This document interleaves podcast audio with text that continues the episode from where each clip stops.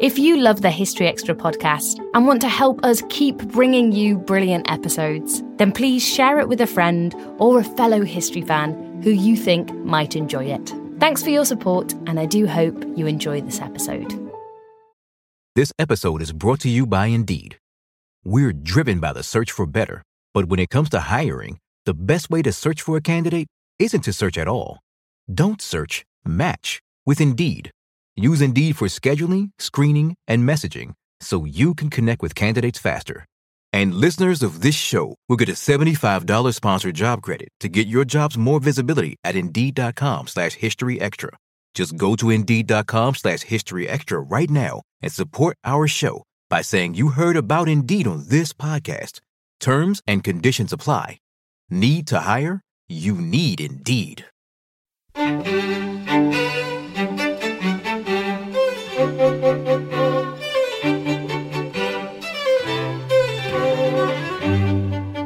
Hello, and welcome to the History Extra podcast from BBC History Magazine, Britain's best selling history magazine.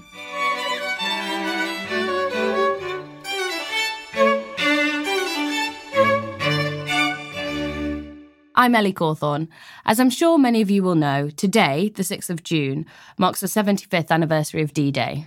So for today's episode, our editor Rob Attar spoke to the military historian James Holland, who's the author of a new book about the Normandy campaign, about the Allied invasion of 1944. So, five years ago, you wrote a piece for our magazine arguing that it was time to silence the D Day doubters. Having written your new book, is that an opinion you still hold? Absolutely. And I think what happened in the intervening five years is I didn't really feel that the doubters had been silenced. And I was still hearing the same worn old narrative. And I think one of the problems is that, you know, the D Day story is a very familiar one and the Normandy campaign. It's one that's been written about ad infinitum. It's one that's been the subject of God knows how many documentaries and movies and all the rest of it. Hollywood's taken over quite a big way, I think, the narrative of it. It's very American dominated.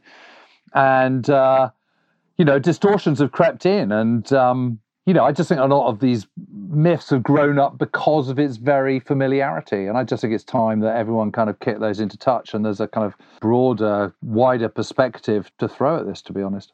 Let's sort of begin at, at the beginning, if we could. Why the 6th of June 1944, and should it have been earlier, as, for example, Stalin had been agitating for some time? Yeah, I just don't think the Allies were ready in 1943. I mean, you know, Sicily was a massive operation, and there were very good reasons for going into North Africa before that. You know, America was so new to war. I, I mean, you know, when we look at the huge sort of material wealth of the Americans by 1944, it's it's easy to forget that back in 1940 they literally had nothing. You know, Roosevelt in June 1940, you know, after the fall of France, was staring at a U.S. armed forces that were languishing behind in the world ratings. They were kind of 19th largest army at the start of the Second World War you had tiny air corps, not even an air force. Um, you know, Navy was sort of okay, but you know, there wasn't a single manufacturer of explosives in the United States of America in 1939. They had to build up from from nothing, and that meant that it's not just a question of building up all the material; it's also kind of training people and, and learning the lessons. And, and North Africa enabled them to get onto the ground, get into multi-service, tri-service operations, test it, see what was going on, without having a particularly stiff opposition to start off with, although it stiffened once they got into Tunisia. So, there were very, very good reasons for going into North Africa, and that helps sort of knock the Axis forces out of the entire North Africa, which then is a stepping stone to freeing up the whole of the Mediterranean and getting into the southern flank of, of Europe, all of which are perfectly good reasons. So, you know, that's why they're doing that in 1932 to 1943. And they're just not ready to do a cross-channel invasion. Uh, originally, it was going to be May, but then you know by that stage we were in southern Italy as well, and there's just simply not enough shipping, especially when you have to add in all that's going on in the Pacific as well. There's a limit to how much shipping there is, and, and it's not a question of, of material strength. It's a, it's a question of how how much you can bring over in an initial wave that's enough to make sure that you can resist any counterattack on D-Day itself and D plus one, D plus two, and all the rest of it. And it is shipping that prevents them from going in in May. So they go in in June, by which time kind of German defences are a little bit stronger. But but it has to be uh, on the fifth, sixth, or seventh of June because that's when there's the right combination of moon and tides for an amphibious invasion. You know, and don't forget it's an incredibly complex operation that involves air, land, and sea crossing across the whole of the English Channel. It's a heck of an undertaking just drilling down into that a bit more, how much of a logistical challenge was this? What kind of numbers are we talking about? Oh, just absolutely breathtakingly challenging. I mean, you know, you're talking about nearly 7,000 vessels, of which 4,127 are landing craft, 1,213 are warships. You're talking about 11,600 aircraft operating in support of D Day on D Day itself. And you're also talking about a massive air operation in the nine weeks before D Day uh, which is absolutely vital to the whole thing and actually is one of the big things that's been completely left out of the narrative. People tend to kind of see D Day and Normandy as a predominantly kind of land operation. Well, it isn't, it's a tri service operation. Then you've got to allocate everyone into those ships, you've got to get them uh, into different invasion forces, you've got to coordinate them with their air power. Um, both strategic air forces, which are used to operating on their own, as well as tactical forces, which are there to support ground troops. And you've got to get across um, an English channel, which is absolutely thick with enemy mines, and you've got to clear channels so that your huge invasion fleet of nearly 7,000 um, vessels can actually get through. You know, the challenges are absolutely enormous. And you've got to try and do all this while keeping the Germans guessing as to exactly when and where they're going to land. Uh, it is really impossible to understate just how many challenges there are and what a massively complex operation this is in a pre digital, pre satellite world. Now, um, how how effective were the Allies at keeping the Germans guessing? I mean, there was such a huge build-up going on. How prepared were the Germans for what was going to come to them on Normandy? This is one of those 50-50 things. I mean, it was an absolutely amazing intelligence operation on the behalf of the Allies, and one that was sort of led predominantly by the British. You know, Operation Fortitude was incredibly successful. Um, in keeping them guessing by having dummy armies and corps and things all dotted across England, keep the Germans guessing as to where the main point of the invasion might be. Um, there was also double agents and a whole system of fake agents and so on, all of which was sort of feeding into the, into the Germans to try and confuse them. All that was incredibly successful. Fortunately, the Germans own intelligence system wasn't terribly effective. It was kind of riven with infighting. So you have the Abwehr, which is the military intelligence system, which by 1944 is largely mistrusted and discounted. You've got the uh, other secret intelligence services. And one of the problems the Germans have is that intelligence is power in Nazi Germany. So it never comes together.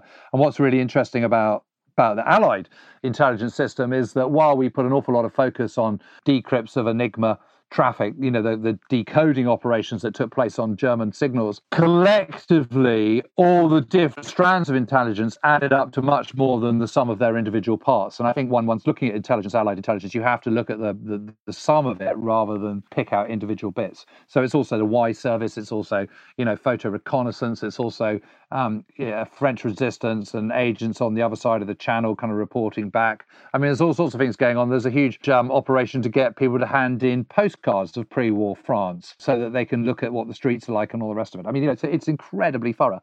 Um, no stone is left unturned.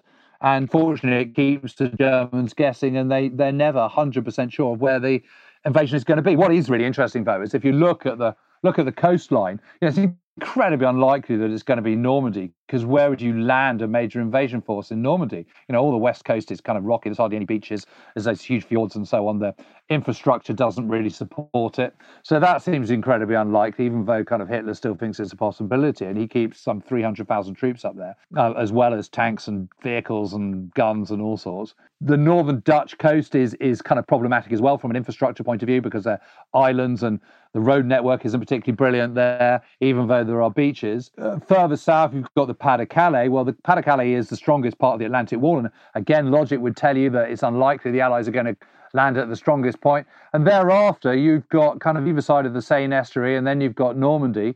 Um, and below that, you've got Brittany and then the kind of Atlantic coast all the way down to the Spanish border, which feels kind of too far away and is going to be out of um, range of fighter cover, which is essential for any amphibious invasion. I mean, even Hitler understands that back in 1940. So, really, you're limiting it to just about Brittany, but probably not. Realistically, the Normandy coast and, and the kind of lower Pas de Calais and, and either side of the Seine estuary. You know, I think it's perfectly reasonable for the Germans to kind of work that out and hedge their bets that it would come in that area. I mean, logic suggests that that's the case. But what is logical to us historians 75 years on isn't logical in the kind of warped, weird world of Nazi Germany. I mean, that's the truth of the matter. We obviously know nowadays that that D-Day succeeded, but how much of a risk would you say the Allies were taking? Is there any way it could have failed the whole operation? Yeah, I think there is because I, I, just think the logistics of it are so complicated. You know, there's so many things that could have gone wrong. They could have hit a mine bank. The mining operation might not have worked. The Germans might have planned differently. They might have put their panzer divisions really close in that area that I've just been talking about. You know, either side of the Seine estuary and in the Normandy area. Um, so it would have been quicker for them to um, to counterattack and counterattack in a coordinated way. I mean, I think uh, on balance it's probably unlikely, but it certainly didn't seem that way to the Allies at the time. It seemed fraught with risk. You know, the weather is a is a is a cruel mistress, uh, and in actual fact, is not as bad as it might have been, and and they get away with it. But but um, you know, the, there was all sorts of potential hazards from the weather. The biggest one, of course, was just that the the Germans would rumble it and they'd be prepared and they'd know what was happening. The intelligence picture would escape. And there's lots of things that could have gone wrong, trust me. I mean, you know, and I think I think it's in retrospect, it's too easy to go, oh, it's a foregone conclusion. An amphibious invasion of that scale, of that nature, is an incredibly difficult operation to pull off. I mean, you need an awful lot of things to go right.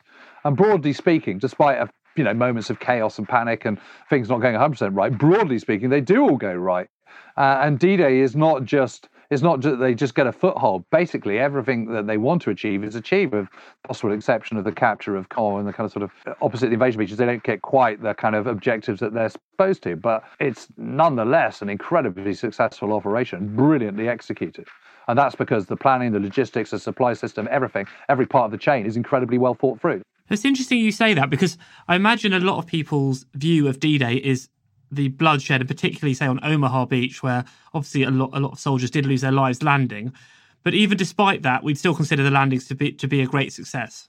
Yeah, I mean, my research into Omaha Beach is it's probably not as bad as the broad perspective of it is. I mean, you know, it's incredibly strongly dictated by the opening scenes of Saving Private Ryan. So that's one film where it's completely turned how we view history on its head. And, and, it's not to say there weren't scenes of appalling destruction, there were, but but the impression you get from watching Saving Private Ryan is that, that it was a sort of mass slaughter of thousands, a bit like the first day of the Somme. These sort of lambs sent to the, sent to the slaughter. They were absolutely had no chance against this elite German defenders with their withering machine guns and all the rest of it. You know, and, and it's a very distorted picture because yes, at certain parts of the beach at 6.30 when the invasion began, there were some pretty horrific casualties. But A, it wasn't across the whole five mile stretch to the beach. And B, it pretty quickly changed. I mean, you know, what you're talking about there is, is what was happening at the Vierville draw and what's happening at the Colleville draw. Elsewhere, even in those first waves, some of the assault platoons were getting across the beach without any problem whatsoever. One of the reasons the casualties were so high in that initial assault was because two mortar bombs fell directly into the landing craft as they were approaching the shoreline. Two assault platoons just gone just like that. The truth of the matter is, is, is the defenders were only about 350 strong on the actual crust. There were about 15 strong points overlooking Omaha, of which only 13 were actually directly overlooking. All of them were in plain view of the offshore naval guns. They were hammered not only by air power, albeit very inaccurately, but also by naval power pretty much the whole time and they only had 85 machine guns, which sounds like quite a lot, but they only had 35 guns, of which only two were 88 millimeter in caliber. And what we're talking about when we say 88 millimeter is the diameter of the shell. And opposite them were 183 guns of 90 millimeter caliber and above. And, you know, a lot of those were substantially above. Now, if you're in your bunker overlooking Omaha Beach and, and shells start falling on your bunker, you might not have your bunker knocked out, but you're going to be covered in grit and dust and smoke, and you're not going to be able to see anything. And, and you're certainly not going to be seeing, apart from vaguely, um, Americans disgorging from their, their landing craft. And every time that shell comes in, you're going to be ducking, crouching down, praying to God and for your mother uh, and bits of grit will be flying all over the place, and shards of concrete and so on. Um, it would be deeply, deeply unhealthy place to be. And the first strong point is taken out at about, I think it's about 8, 8.30, something like that. And they're all interlocking. So once one goes, there's a massive domino effect. And they all go up pretty quickly. And the other problem with those 85 machine guns is they're incredibly rapid firing. They fire MG42s operate at about 23 bullets a second and that means your barrel very quickly starts to overheat and the accuracy goes. So as long as you keep moving on the beaches with all that smoke and dust, and there was a fire with the bushes and hedgerows and brambles and stuff on the on the bluffs caught fire, so that added to the mayhem as well. Um, you know, it's quite it's comparatively easy for the, for, for the Americans to actually get off the beaches, um, and so they do. Uh, and the truth of the matter is, is, is you know, Omaha Beach is all over by nine o'clock in the morning. I mean, people are still going to get killed and people are still going to get hurt, and there's firing going to continue well into the afternoon. But the outcome's not really in doubt by then.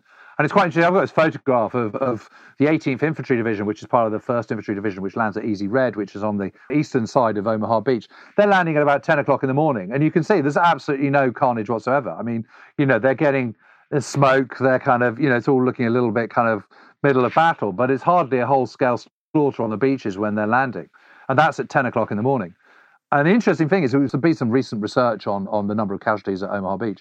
And in actual fact, the figure is 842 dead, and that's Allied, because an awful lot of the uh, people manning the landing craft were British as well. Uh, and 842 dead is a, is a lot, but it's only about 2.3% of those landed, I think, on D Day. You know, so in the big scheme of things, it's not that much. It's a lot, but it's, it's perhaps not as big as and, as bloody as people think it is. On the first day, on D Day itself, was there anything the Germans could have done differently to have strangled Overlord at birth?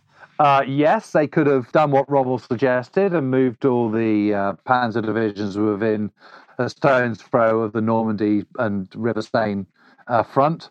They could, um, Hitler could have not insisted on being the only person to authorize the panzer division's movement.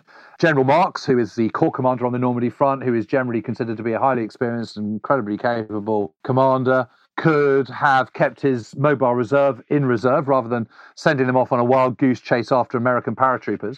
I mean, you know, you have to remember that the Germans invented airborne warfare, and they know perfectly well that the paratroopers are very lightly armed, and they are a coup de main operation um, that is coming ahead of the main assault. In other words, where there's airborne troops, necessarily there needs to be a follow up of, of a, a, main attack because otherwise those airborne troops are going to be unsupported and going to be running short of ammo and, and won't be able to sustain what they need to do. So for Marcks to send his mobile reserve off, to, off after American paratroopers before he'd realised what had, was really happening, and before he'd kind of taken his time to assess what might be following up in the wake of the paratroopers, seems to me a kind of really bad military decision. And yet he's supposed to be one of the competent ones. So there's all sorts of things that they do wrong that would have given them a much greater chance of certainly giving the Allies a much bloodier nose, put it that way there is massive command incompetence. I mean, it is absolutely incredible that Rommel is away that time. And it is amazing how often senior commanders seem to be away just at the moment that Allies launch a major operation. I mean, you know, Rommel was away when the Battle of Alamein began on the 23rd of October 1942.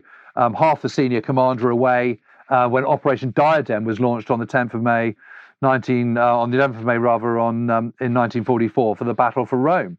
You know, it's careless. Rommel is away. The night before, on the 5th, Max Speidel, who is his chief of staff, is holding the fort at um, Rommel's headquarters at the Roche Guyon, which is a kind of sort of fancy First World War style chateau, um, 100 miles or so from where the invasion front comes on the River Seine. And Speidel has mates round for supper, and they get absolutely half cut. I mean, you know, they're drinking vast bottles of wine, brandies, all the rest of it, turning about at two o'clock in the morning. You know, Speidel is frankly just in no position whatsoever to make any serious decisions because he's he's pissed. You can't fail to be if you've drunk all night, and so it clouds his judgment and his ability to think properly. You know, the only Panzer division that's actually available in the Normandy area is 21st Panzer, and the commander is in Paris that night. So he doesn't get back till 5.30. And then there's lots of sort of faffing about and prevaricating about what the orders should be. The orders aren't even given by, by Hitler until 4 that afternoon. I mean, the whole thing is an absolute catastrophe of command. Coming up next on the History Extra podcast. The man who saves the lives of his men is the one that actually should be applauded rather than the one who just has cut and dash. Time flies. We blinked and 2024 is halfway over. What's something you've accomplished this year that you're proud of? Maybe you made it out of bed and to work every day. Or maybe you started shedding some old habits that were weighing you down. But even when you're making progress, life can feel like it's moving too fast.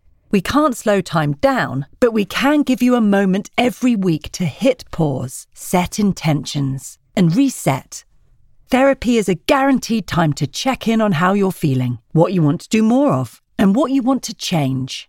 Otherwise, it's easy to keep going through the motions without getting what you want out of life. BetterHelp offers affordable online therapy on a schedule that works for you.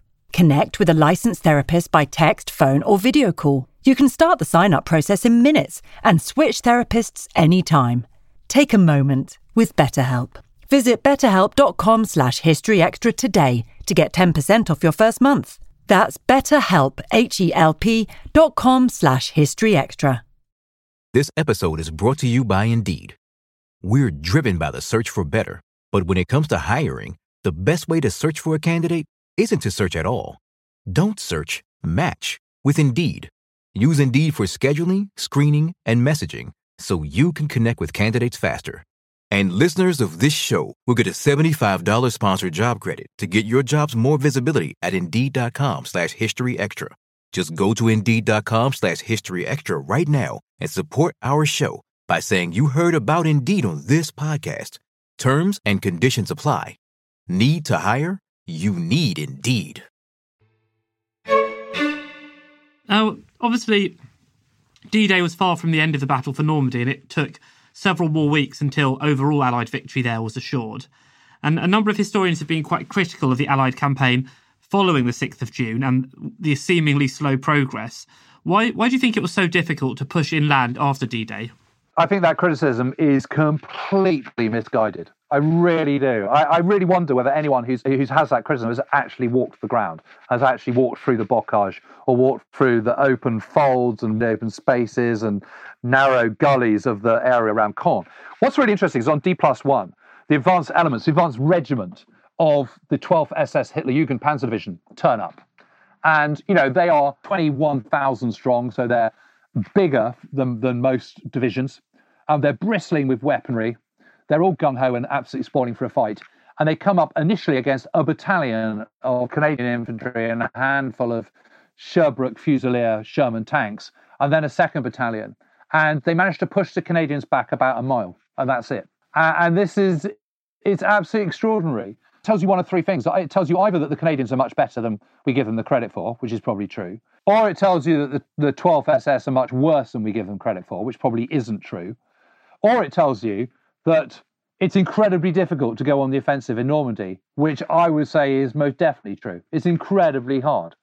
And what you've got to understand is being in defense when you've got some half decent weapons like 75 millimeter high velocity anti tank guns and machine guns and tanks and 88 millimeter guns and mortars. It's very easy to defend with that. Oh, not easy, but it's comparatively straightforward.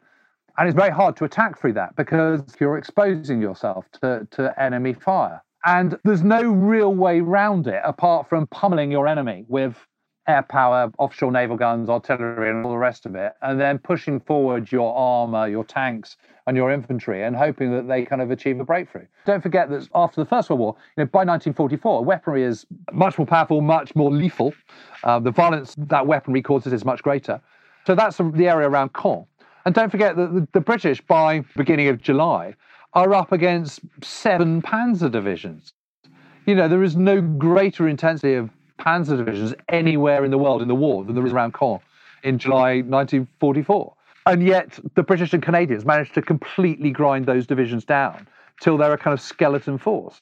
That can't happen if you're really bad you know, you're, you're just rubbish. I mean, the Allies are fighting this big war. They're fighting a firepower heavy war where uh, they're trying to use industrialization, mechanization, modern science and technology to do a lot of the hard yards so that the actual number of troops at the cold face of war is a, a minimum. And they do that incredibly effectively. But you still have to send forward your infantry and your armor to goad the Germans to counterattack. And it always works because the Germans counterattack with Pavlovian frequency. It's, it's their kind of default position. They can't help themselves. They're, they're just preordained to always counterattack. The moment they counterattack, they are in turn moving up out of their foxholes and their camouflage and places of protection, exposing themselves. And at that moment, the full weight of Allied firepower rains down on them and they're chewed to pieces. And that's basically what happens. And it's always kind of sort of painted that it's the British Army and Canadians fighting, banging their heads against a brick wall of Panther divisions, when in actual fact, it's completely the opposite way around. Whereas, you know, in the bocage, the Americans are having a terribly difficult time. Bocage kind of sort of mound of earth and soil on top of which the hedgerows grow. It's a perfect kind of flexible defense for the Germans. And it's incredibly difficult to break through it. And, and again, you just can't do it without exposing yourselves. Uh, and you have to get the Germans to kind of counterattack again, and so that the full weight of firepower can, can be rained down on them. In exactly the same way as it's happening around Caen, It's just that the landscape is incredibly difficult. I mean, when you're walking around the Bocage area of the Cotentin Peninsula, or you know, either side of Saint-Lô, the town of Saint-Lô, and you look at that landscape, and you think, gosh, you know, the Americans were in here for about six weeks until they broke through. You think that's pretty good effort. I mean, I just defy anyone to criticize the slowness of the Allies in that landscape. What they were doing was grinding down the Germans. The German command, don't forget, is absolutely desperate to retreat in stages, exactly as they've done in Tunisia, as they've done in Sicily, as they've done in southern Italy. It is Hitler who won't let them do that. And one of the reasons they want to retreat in stages is because by fighting close to the shore, by fighting close to the coast, they're actually within range of Allied offshore naval guns, which makes no military sense whatsoever. The reason Hitler's doing it is because Normandy, unlike Sicily or southern Italy or indeed Tunisia, is somewhere where you know potentially new Mark 21 brilliant submarines can operate from from the coast in Brittany. But once you've lost that Atlantic coast, it's gone. You can never reclaim that. And so it is of far more strategic importance, the Normandy coastline, than those other places, or indeed the Eastern Front. You know, you can you can exchange space for time on the Eastern Front in a way you cannot in Normandy. But it still doesn't get away from the fact that militarily it's a really bad decision because all you're doing is grinding up your best units, which is exactly what happens.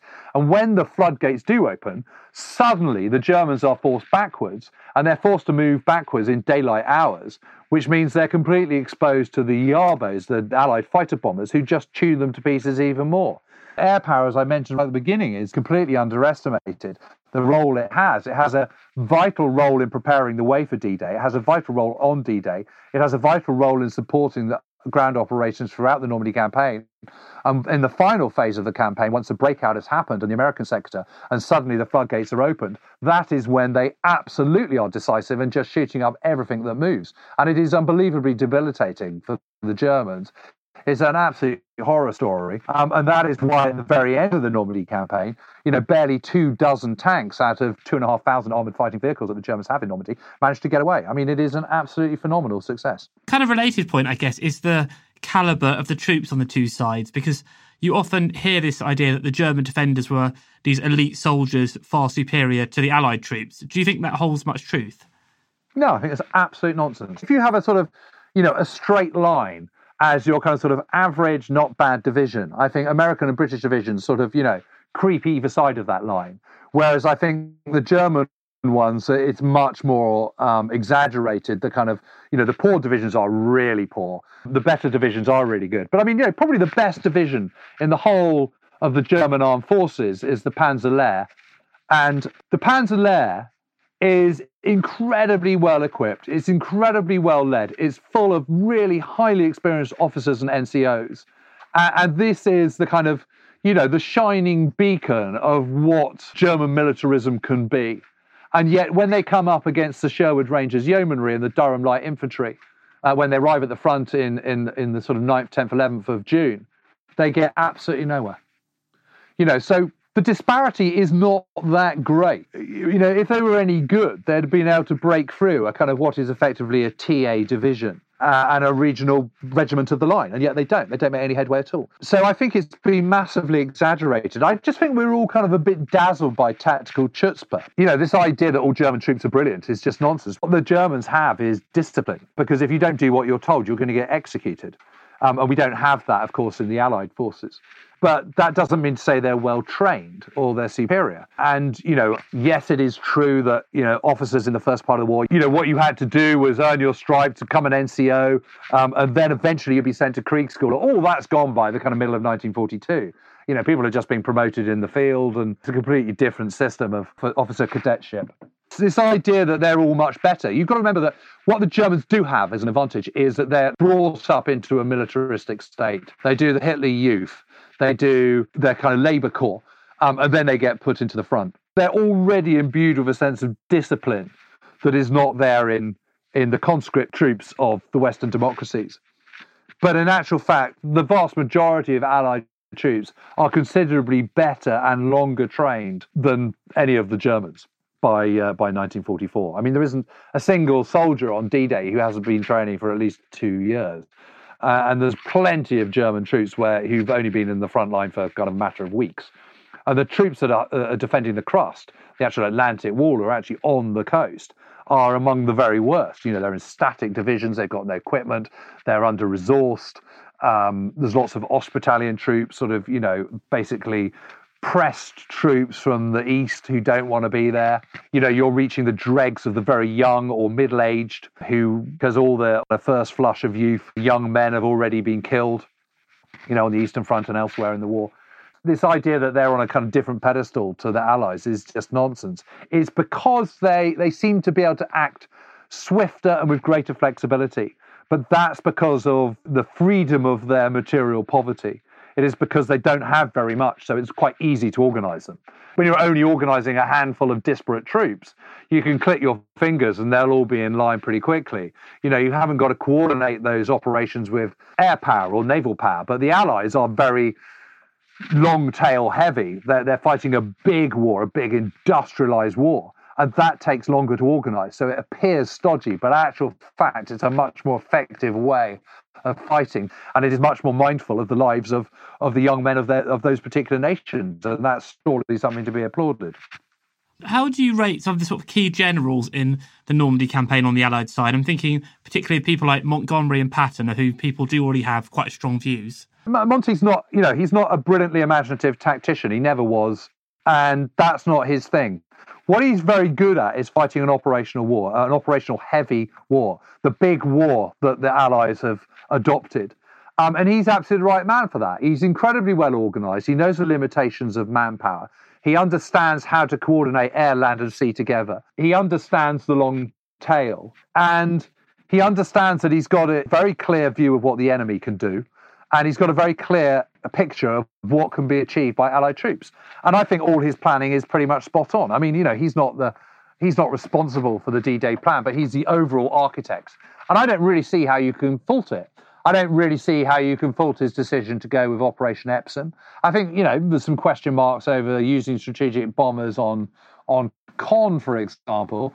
But you've got this huge amount of firepower that you can you can use to really debilitate your enemy and that might save the lives of some of your frontline troops. I mean, you know, it's not really surprising that he uses that. And with the possible exception of the bombing of Caen um, before the main attack at the beginning of the second week of July, really his use of air power, I think, is pretty good. I mean, you know, he's criticised for using it at, at, at, Operation Goodwood in the third week of July, but actually, I think that's entirely reasonable, and it, and it causes the Germans a huge amount of problems. Bradley, I think, is a really good commander. I think all the commanders are really good. I mean, you know, Patton is a brilliantly charismatic character. He's a, a bit of a hot potato. It's interesting when you look at the casualties for Third Army, which is Patton's army, they're considerably higher than anybody else's.